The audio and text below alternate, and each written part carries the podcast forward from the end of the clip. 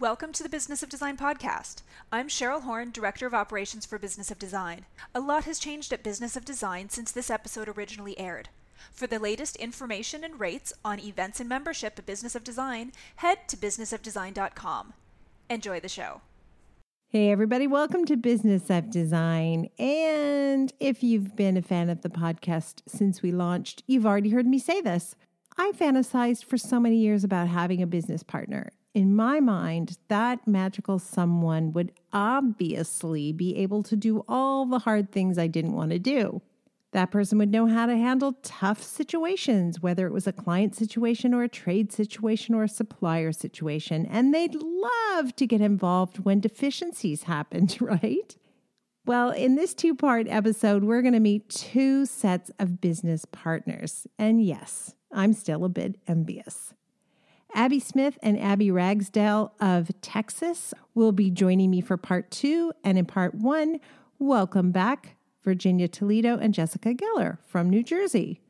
Both sets of partnerships sound enviable for sure. There is real chemistry when you meet these awesome women and a real humility as they speak with such praise about their partners. If you're thinking you'd love to take a partner on in your design business, then listen in. There is a path to that. Or if you're thinking, no way, I do not want to take on a partner at this stage of the game, that's fine too. We're going to point out those things we can learn from partnerships, even as solopreneurs. So, two-part series, a partnership for your design business, this one with Toledo Geller.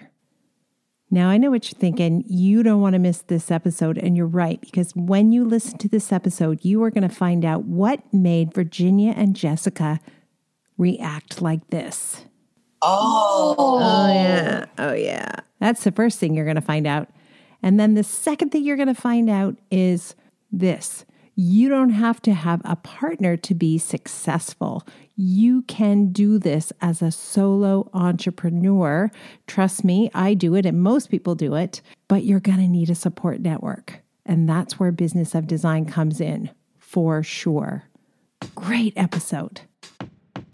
Episode 127, and I'm speaking to the fabulous Miss Cheryl Horn, who's the Director of Operations. You don't have an advocate in your title, but you should, because you're also a Business of Design advocate.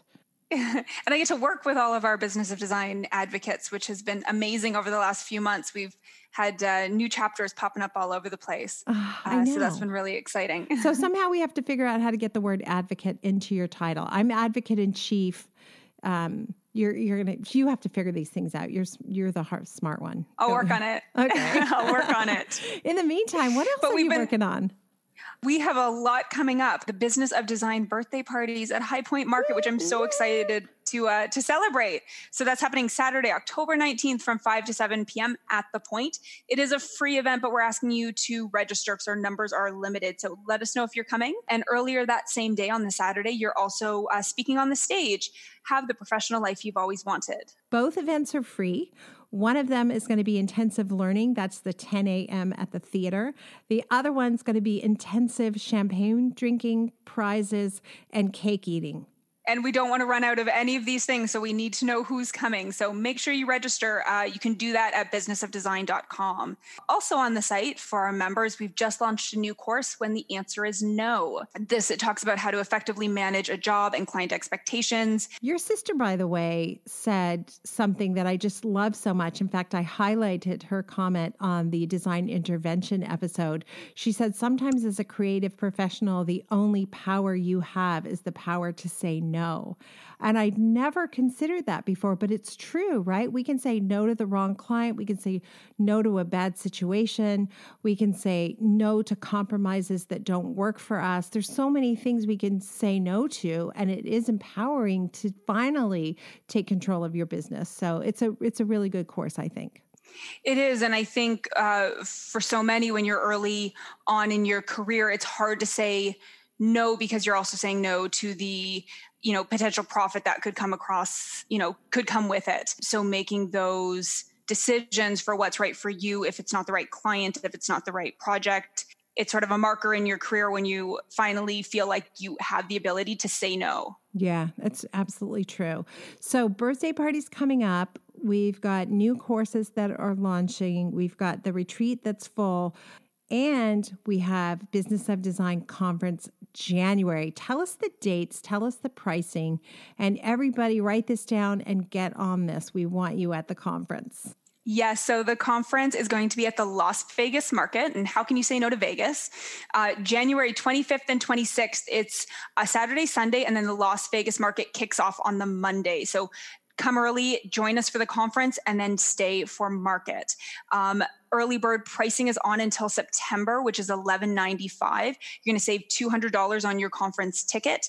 It's 2 full days of intensive learnings. So all the details are up on the website, businessofdesign.com. Please reach out to me if you have any questions. Registration is open and it's starting to fill up nicely. Yes. And if you are a fan of the podcast, we get so many emails from people saying, listening to the podcast has changed my life. And I just want to say to you, it's only open the door. You really don't change your life until you implement the systems and procedures we teach at Business of Design, systems and procedures and protocols that we will be teaching at the conference. So unlike the podcast where we talk broadly about subjects, this is where we say, here is specifically how you do the following things. Do it exactly this way. It works. And we will provide the motivation to keep you going throughout the year once you attend that conference in January. So everybody, please sign up. We'd love to sell out early, and we would love to be able to do that so we can focus on creating the very best possible experience for those of you who are going to make it to Las Vegas. And again, details on all of these events are at businessofdesign.com, and feel free to reach out to me, Cheryl at businessofdesign.com. Yay. Lots of good things happening. Yes. And I'm looking forward to meeting so many of our members at all of these events. Right? I know. They hear your voice sometimes. They'll be like, oh, is that Cheryl? Like, you're like a rock star. It's so great. And I'm like, wow, they're not afraid of you. I'm totally afraid of Cheryl, but they seem to think you're really sweet, Cheryl. Why would they be afraid of me? Cheryl's the holder of the timelines. Cheryl's the person who reminds me I have deadlines all the time. So I'm a little afraid of you, but only a little. Well, everyone needs to be accountable to somebody to keep you on track. There you go. All right. Well, thank you so much. We'll talk to you soon. Welcome to the Business of Design podcast with Kimberly Seldon. Business of Design is the coaching community for independent designers like you. We know it takes more than hard work and talent to successfully run a professional design firm. There are proven business strategies that can solve your immediate challenges and transform your life. Don't try to do this alone. Join today and you'll have access to more than 100 video courses, participate in monthly coaching calls, and find unlimited support within our exclusive members-only Facebook group. Unlike traditional coaching, BOD is a fast track to immediate results for independent interior designers, decorators, architects, stagers, and landscapers just like you. Monthly membership is only $79. Annual members save 2 months. What are you waiting for? We all know design matters. At Business of Design, we think designers matter too. This episode of Business of Design is brought to you by Build Lane. Build Lane is an extraordinary app that you can use, you clever designer, to order custom furniture from the comfort of your office. No visit to the factory or showroom rep required. Design details will not be overlooked, and by communicating directly with Build Lane and by extension with the factory, you'll enjoy shorter lead times and increased profitability. As you may know, I've ordered a first piece of furniture for Kimberly Seldon Design Group, and the process has been ultra smooth. I will definitely describe the finished piece when I receive it and make sure I finish the story with everyone. Right now, though, you can enter a contest to win $2,500 worth of custom furniture. It's easy. Set up a free account at buildlane.com. There is no purchase required, and the contest is open to residents of U.S. and Canada. For more information, head over to businessofdesign.com. You can click on the Build Lane ad and set up that account really fast. Thank you so much, Build Lane, for your support of Business of Design and our amazing community. And now, back to the show. Let me tell you a little bit about Toledo Geller. They are a boutique interior design partnership based in Englewood, New Jersey. They work primarily in New York City and New Jersey. They started their firm 13 years ago, and you will hear about that journey. They are on fire today, busier than ever, and doing the kind of exciting renovation projects they dreamed about when they first started out. I think it's a very big deal that House Beautiful named them part of the next wave of famous interior designers. Wow. And according to Virginia and Jessica, they've seen a dramatic increase in success and a dramatic decrease in frustrations since implementing Business of Design steps and strategies. So, wow, you guys, thank you so much for saying that. I adore these two, and I think you will also. Part 2 with Abby and Abby coming up in episode number 129.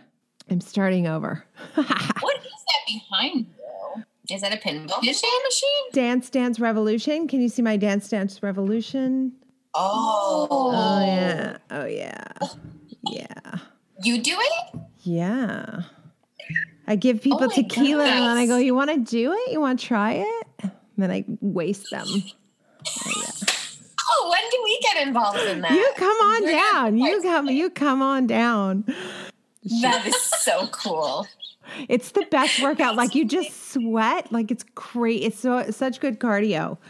I get that. Yeah, that's amazing. Such a loser. Where did you get that? Like, right? Like a serious. I don't even know. My husband got it for me. I was just like, because he knew. Because my son used to like to go to those places like Dave and Buster's, and I'd be all like, "Give me some more money. I want to play Dance Dance Revolution." And he's like, "Come on, we have to go." I'm like, "No, just one more." So he got it for my birthday one year. I am the biggest loser. It's Virginia and Jessica, Toledo Geller. How are you guys? We're good. How are you, Kimberly? I'm good. It's busy where you are. It is. It's been a busy summer for us. Yeah, not too much of a break, though. I just came back from a week away. I needed it. Where did you go? Too much design and project management. Marco Island. It's off the coast of Naples. That doesn't sound terrible. That doesn't sound terrible at all. No, it's actually paradise. Oh, Jessica, when are you getting away? I took my vacation in the beginning of the summer. I like when it's warm in New Jersey. I like to stay in New Jersey because we don't get too much of it. So I'd rather save my vacations for when it's cold here. So we went away in like May when it was still pretty chilly.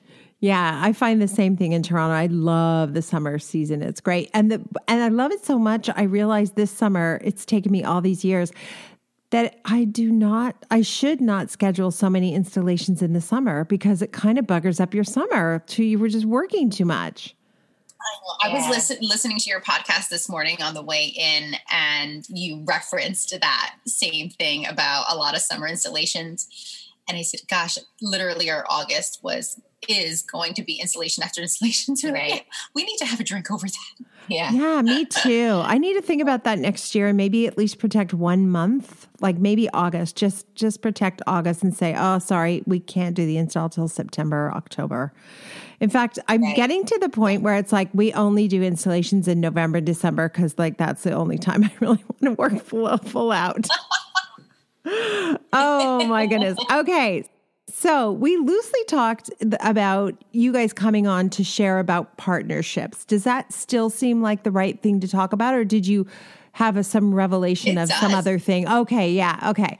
So being partners to me always seemed like the dream. I always wished I had a partner, and I attributed to that magical person these superpowers. Like, they would know how to handle every situation I didn't know how to handle, and they would make every bad thing go away. So I put too much unrealistic expectations on this magical person, right? Do you guys ever find that happens? You just are like, yeah. Okay, yeah. So tell us how you met and how that worked out. Oh, how we met and how it all worked out? How did you become partners? How did you know you wanted to be partners? E-harmony. Exactly.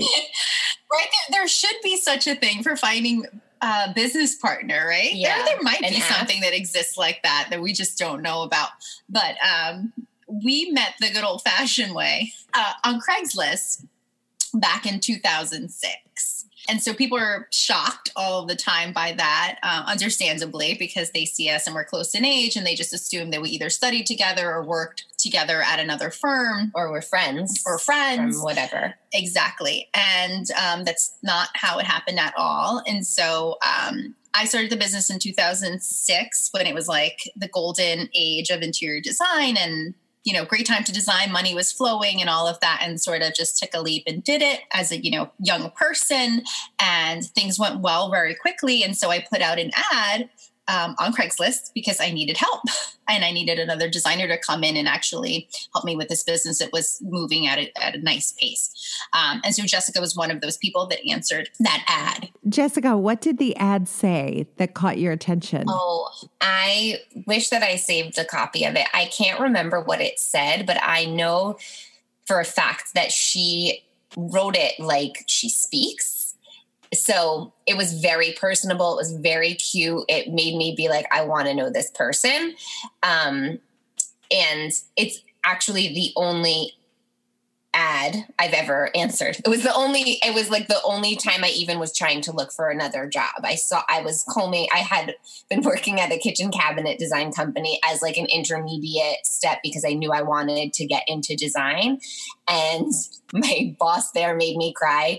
And I told myself, on the third time he makes me cry, I'm out of here. And so he made me cry the third time. And I literally went onto Craigslist and saw Virginia's ad or her post, and I answered it. And that was the only thing I ever did.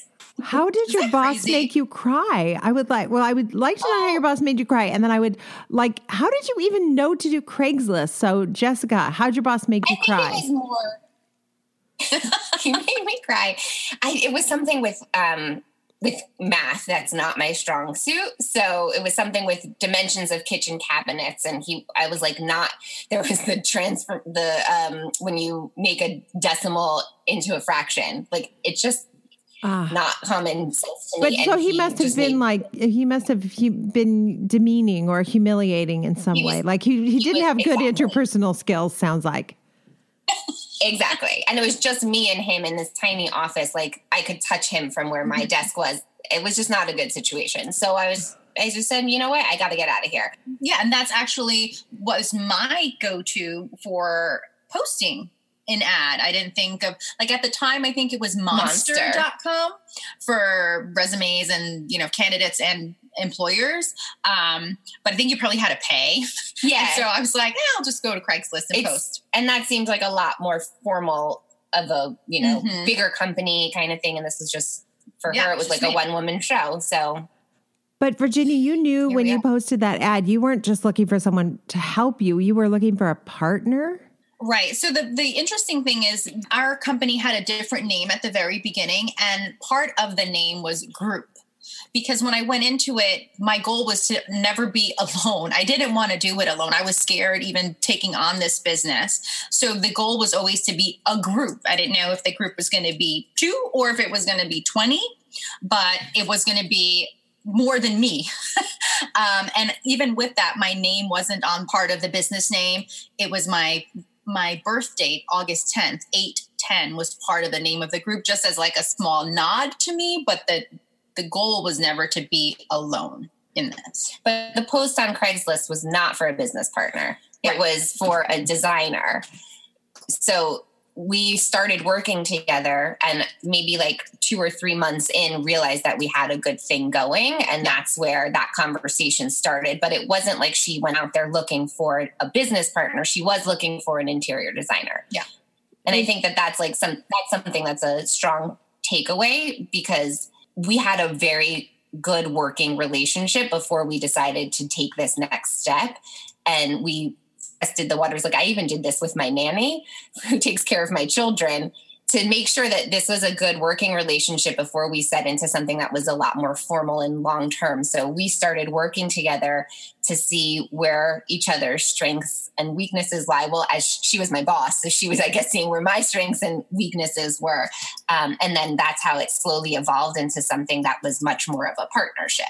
And how long have you officially been Toledo Geller? We changed our name from ID810 Design Group to Toledo Geller about 2 or 3 years ago. Mm-hmm. So 2006, 2007, you said this off the top, Virginia. These were the years of you could just print money if you're an interior design professional. It was just like we couldn't have been more lucrative. And a lot of people got away with a lot of nonsense because there weren't enough designers and trades to go around, and clients were paying a premium just to get services, et cetera, et cetera. But of course, things changed at the end of 2008, the beginning of 2009. How did you guys find that moment as partners? What did you think, it's being your first big recession? It's almost segues into other points that we want to make on this episode about partnerships and how valuable they are. I mean, gosh, whether it's a business partnership or a marriage or anything like that, Jessica and I were very new in our partnership when the market tanked. So now you have here two individuals who've known each other for a little bit of time.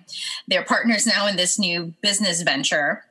They want to really see succeed and really don't have any other choice but to make it succeed. We didn't have a backup plan. At that time, I was actually a first-time new mom also in 2008. So there was a lot of pressure to make this work for various reasons. And so I don't think if I were alone, I would have been able to do it. One, I think I would have just said, this is too much. I have a young baby at home. I just need to apply for a job and be done with it. And I think, having a partner, and we literally put our heads together and, with me, we didn't have an office at that point in time. We both were working from home. I would often go to Jessica's apartment because they had a business lounge kind of place in the building. And we would sit there and brainstorm and figure out how are we going to make this work? And we came up with a really neat plan at the time. We really analyzed who our potential client could be during the recession in our market, in the New York City market. And we honed in on that and advertised to them and came up with some, what we sort of started calling design on speed packages, where our time was on a project was very, very limited. The price for that sort of package was very palatable for people. And we were actually honing in on people who were leasing at luxury buildings and not owning in luxury buildings. So it was different price point and what have you, but it kept us busy. Now, it didn't keep us busy enough to pay a mortgage, but it certainly kept us afloat. And we actually even both took side jobs in unrelated industries just to stay afloat. But that's how bad we wanted to make this work. And we did what we had to do. And then first of all, I'm just fascinated by that. The fact that you had the foresight to sit together and say, we're going to have to buckle down and do something dramatic here in order to stay afloat. Because I remember seeing many, many design professionals I knew who had supposedly busy firms in 2006, 2007. Fast forward to 2009, they were working in fabric stores, they were working at the mall, they were working in coffee shops. Like, a lot of people got hit really hard. But you sat down and said, this is happening, we can't deny it. So let's be flexible, let's be agile and go after a different ideal customer. And then I'm wondering, did you guys learn something about efficiencies at that point? Like how fast you could do the job, or were there other things you learned from that experience? Well, I don't think it's very dissimilar from the e-design world right now, because we don't do that, but it seems like it's the same kind of concept where it's packaging something and delivering it, and you execute in a very different way than you do with the high-end project. So we learned that. We learned also about how to be very creative on a very tight budget. We had to use our thinking caps and become really savvy with things that we could do with materials that were inexpensive from Home Depot. Yeah, a lot of that. Mm-hmm. And we didn't do DIY per se, but we would have our handyman do something that was just really creative and give a high-end look for a lower price. So I think that is invaluable, because it's easy to design with no budget. It's hard to design with a tight budget. So that taught us, especially because that came at the beginning of our career, where we had these 2 years where we were going into the fancy showrooms Yeah, we were experienced with that. And then all of a sudden it was, hold up, you have to now be very creative with very minimal budgets. Mm-hmm. How are you going to do that? So it's set us up for a lot of, I think, the successes that we have now, because we still remember all of those things and we still get clients with budgets. Maybe they're not as small, but everyone has a budget. So we know how to back into that budget and work creatively to get a look that we're happy of, that our clients will be proud to have as their own. And in fact, that even reminds me of one project that we did during that crazy time. And it's a picture that even now, 10 plus years later, people keep asking us about. And it was this, we did this hot pink velvet. The pink chair. And I don't even remember where the hot pink fabric came from. It was like, that was Designer's Guild, and the chair was from Ballard.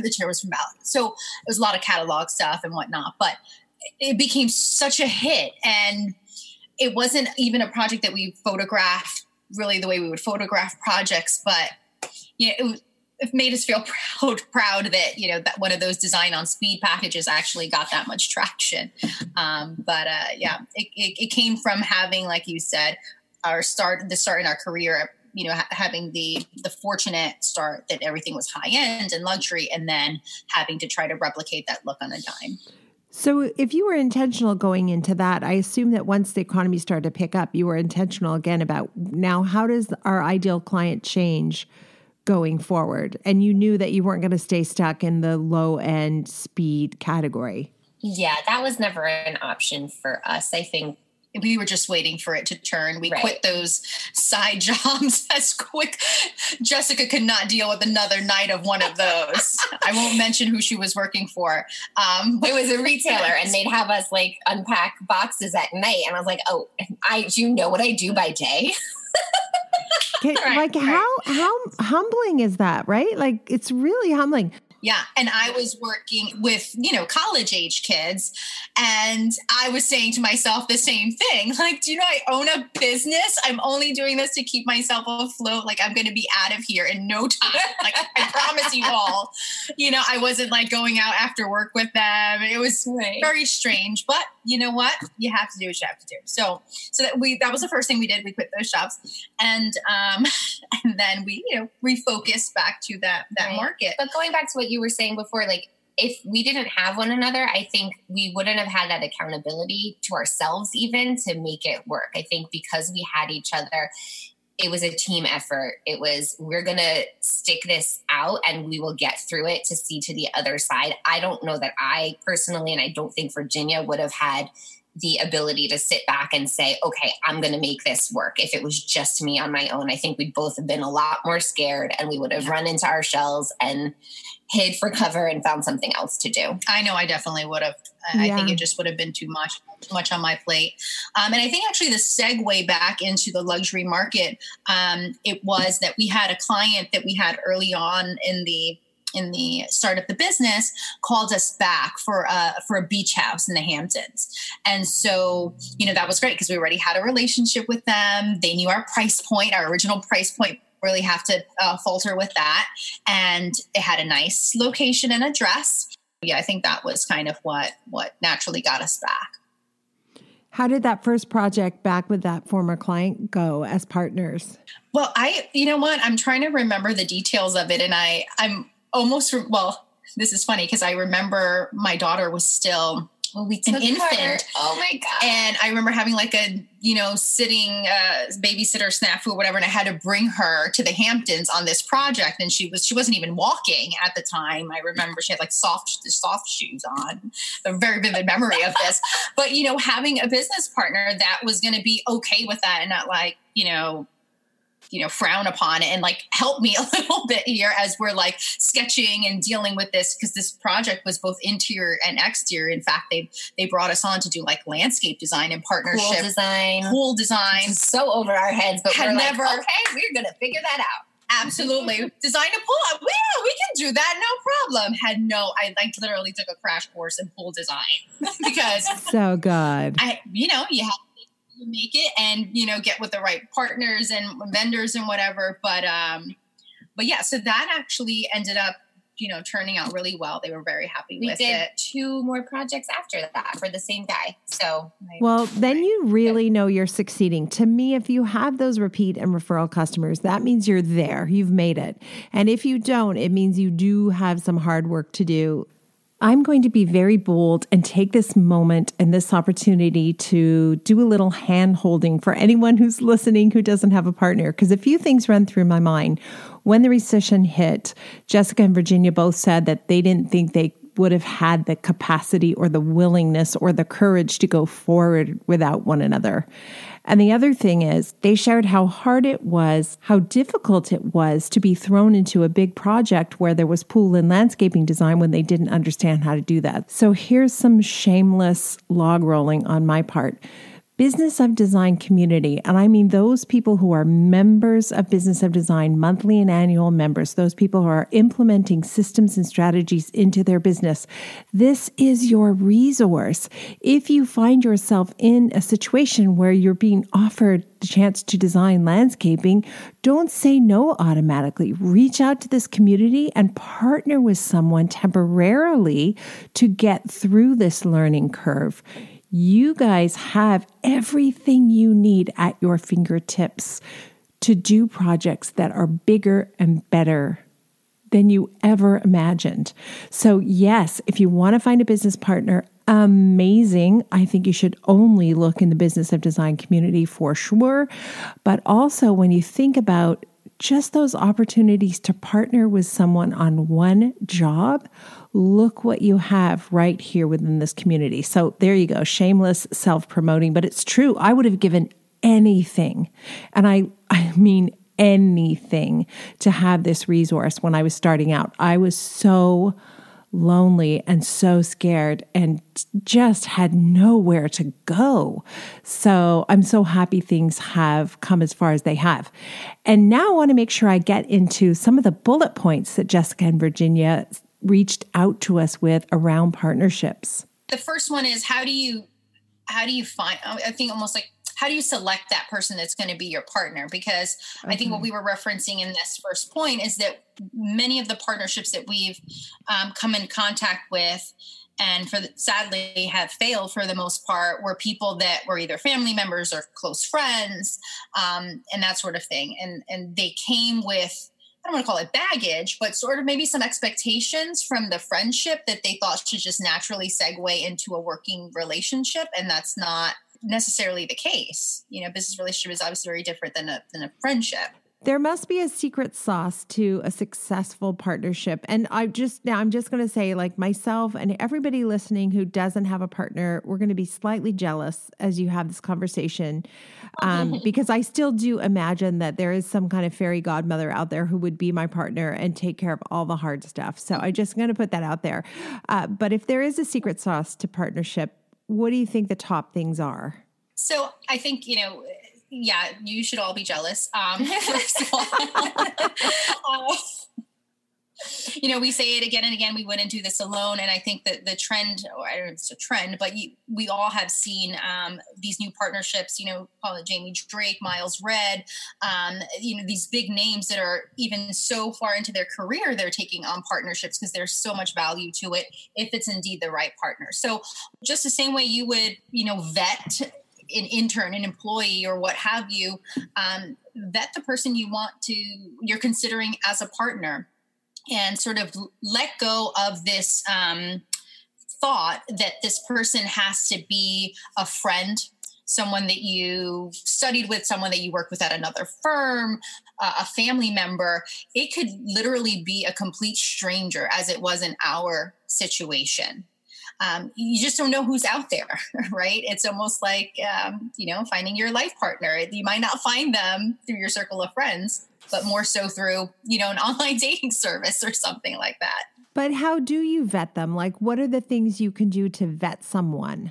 Well, I think if you're able to hire them as on a project basis or work with them in some capacity to see where you can really hone in on what strengths and weaknesses are, how you guys can support one another and help each other through everything. I think that's the best way to do it in action, because yeah, you can meet somebody and say, oh, this will be lovely. It'll be so much fun to be partners. But the truth of the matter is we do have a lot of fun together, but that's after knowing each other for almost 15 years now, and being on this ride together. But at first, it was very much a business relationship. It was a working relationship. It was working on projects together. It was figuring out who's going to handle this and who handles that. And that's another tip, is you have to be able to really look at what you can do well and what you can't do well and figure out how you can be complemented by another person. So we both have things that we work on behind the scenes. We choose to do all of our projects together. Whenever there's a client meeting, we are at that meeting together. That's just because we enjoy the process of designing together and working on a project together. But behind the scenes, we split our roles up and we each handle the things that we're better at and stronger at, so that it's, you know, the whole unified front, but behind the scenes, you don't know who's doing what necessarily. And ironically, that's, or maybe not ironically, a lot of those tasks have been, you know, the tasks that Jessica handles versus the tasks that I handle are very similar to what they were at the very beginning.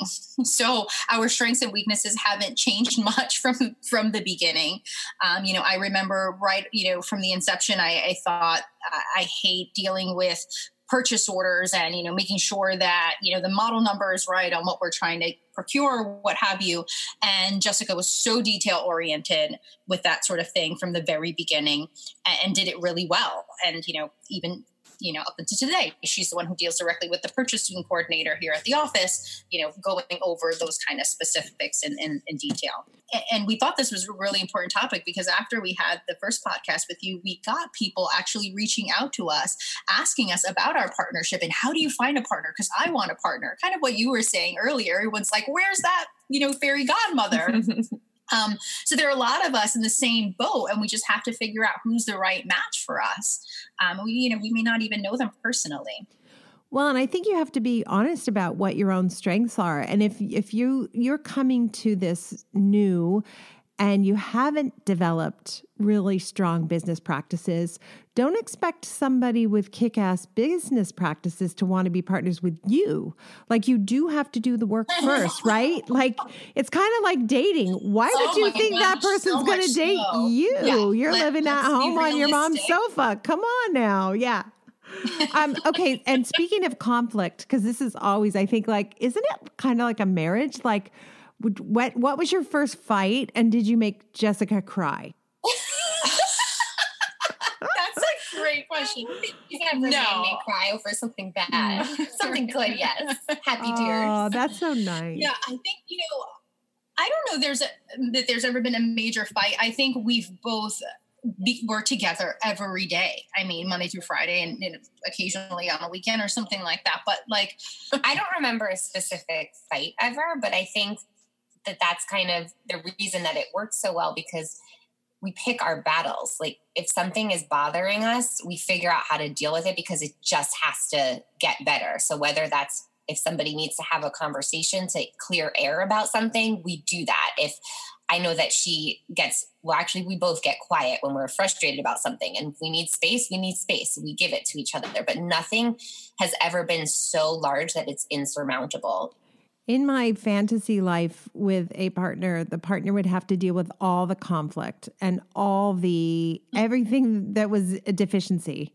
That doesn't seem fair. Could you think I can find a partner who's going to handle all the yucky stuff and I get to do just the fun stuff? You can't, but you can, I think, you know, that stuff doesn't go away, obviously.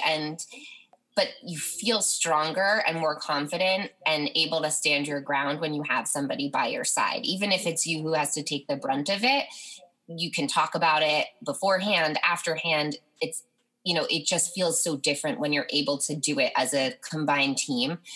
We don't want to paint a picture that to be successful, you have to have a partner. Like, it's such a beautiful thing. And you guys clearly are just winning at all of it. And it does make me seriously want to have a partner. I'm not going to lie. But you can have a super successful business and be surrounded by mature professional people who support you enough so you feel like you're not alone. Absolutely. I mean, even on your Facebook group, the community that's behind everybody, you know, you post something with a question or this situation happened. And I feel like those people are our partners too. Whenever I have a question and we make a post about something that's going on in our business, we get such great feedback. Or in your monthly sessions, we have such valuable tips, whether it's a question that we've had or a question that we didn't think of, but somebody else has had. It feels like we're all in this together, and that's really strong. I know it's sort of cliche now, but we're stronger together. We can all help one another. So you don't need to your point, you don't need a partner that's, you know, in ink, 50% of the business. You can think about it in a different way, as you've suggested. Yeah, in fact, I mean, I will say if there is one advantage to not having a partner, it's that 100% of the profits are yours. So that's a thing too when you're a partner. You guys probably have to think about, like, we actually need more clients than we would if we were on our own in order to make the kind of salary and support the lifestyle that we deserve and desire. Yeah, to some extent, but when we've actually done the numbers, the amount of projects we can take on together is more than we could have taken on if we were individuals. You know, in that particular regard, it financially, it still works out. All right. So that's not even an advantage. Okay, then I need a partner. That's it. If I can't go to Craigslist now, right? You don't go to Craigslist. What do I do? Where do I go? Stay away from Craigslist now. What do I do? Where do I go? Match. Swipe left. Swipe. Wait, do you swipe? I mean, that might be the next business idea. Left or right? Do I swipe? If it doesn't exist already. Oh, yeah. There you go. I don't know. You asked us this on the last podcast. Oh, I did? Both old married ladies. No idea. Oh my gosh. Yeah. So I'm going to say swipe up for yes and swipe down for no. We're going to do our own thing here. You two old married ladies. I love that. You guys should start where maybe there really should be an app to match business partners. I mean, I think probably the closest thing is like LinkedIn. Maybe it's like a version of LinkedIn. There's some interesting things happening on LinkedIn sometimes. I don't know. That's interesting. I'm completely biased, so just take this with a grain of salt, but I think your Business of Design chapter meetings, that's where you should find a partner. And I think you should do exactly what you guys said. Work together on one project, just see what happens. You're going to learn a lot. You know, the thing is you're going to learn no matter what happens, right? Absolutely. Okay. And I was going to... me too, that like sometimes a partnership doesn't have to be another designer. It could be partnering up with maybe your business partner is a general contractor or a builder or an architect. Those relationships can do really well. I'll take one of those. Yeah, this might be a trio next episode. Oh my gosh. You know what? Genius, right? I know exactly which contractor I'd want to be in partnership with. 100%. I would absolutely be partners with that contractor. And off the top of the show, you said something about landscaping. It's one of the categories of work we do that is so lucrative. And people will sometimes say, oh, I don't really want to do it. Think about it. Like really think about it, because the landscaping costs as much as the interior of the house, always. Oh, absolutely. Absolutely. Oh my God, you guys are awesome. Are you taking over the entire New Jersey, New York design category? Are there other designers with any business at all, or is it just you? We'll try. I mean, I saw something yesterday that said, you know, if you put it out there, you believe it and you speak it, people will have to as well, you know? And so the thought came into my head when I saw this on TV, and I said, well, we're the most like badass design firm in New Jersey. Like, we need to start saying that with like conviction and just sell that. So I'm not there yet, but it's planted a little seed. See, now you started building the wall and you just took the wall down. You said it and then you go, I'm not there yet. Boom, boom, boom. Down comes the wall. It's kind of like building a brick wall, right? You got to build the wall and then don't tear that wall down. Just keep building that wall. There's absolutely no reason that people aren't talking about Toledo Geller, you know, 5 years from now as being the firm in New York City. Like, there's no reason. Like, let's do that. Imagine what a gift that would be to the entire community. Like, wow, they did it. If they did it, I can do it too. You know, that's how it works. Cool. I like that. No pressure, but, you know, go out there and get it. You guys, thank you so much. It's always so fun hanging out with you. I need to come. I'm going to come to New York and sometime before Christmas, I'll come to New York. Let us know when. We'll come meet you and do Dance Dance Revolution. You guys, thank you so, so much. Thanks, Kimberly. Thanks, Kimberly. Thank you for being a part of the Business of Design community. If you love what you hear on the podcast, take the next step by signing up at businessofdesign.com. As our thank you, you'll gain access to Business of Design's 15-step project management strategy, a free introductory course which includes 3 Business of Design systems you can implement for immediate results. And when you're ready for success, a Business of Design membership, monthly or annual, will dramatically improve your business and your life. What are you waiting for? Together, we will achieve extraordinary results. Start today.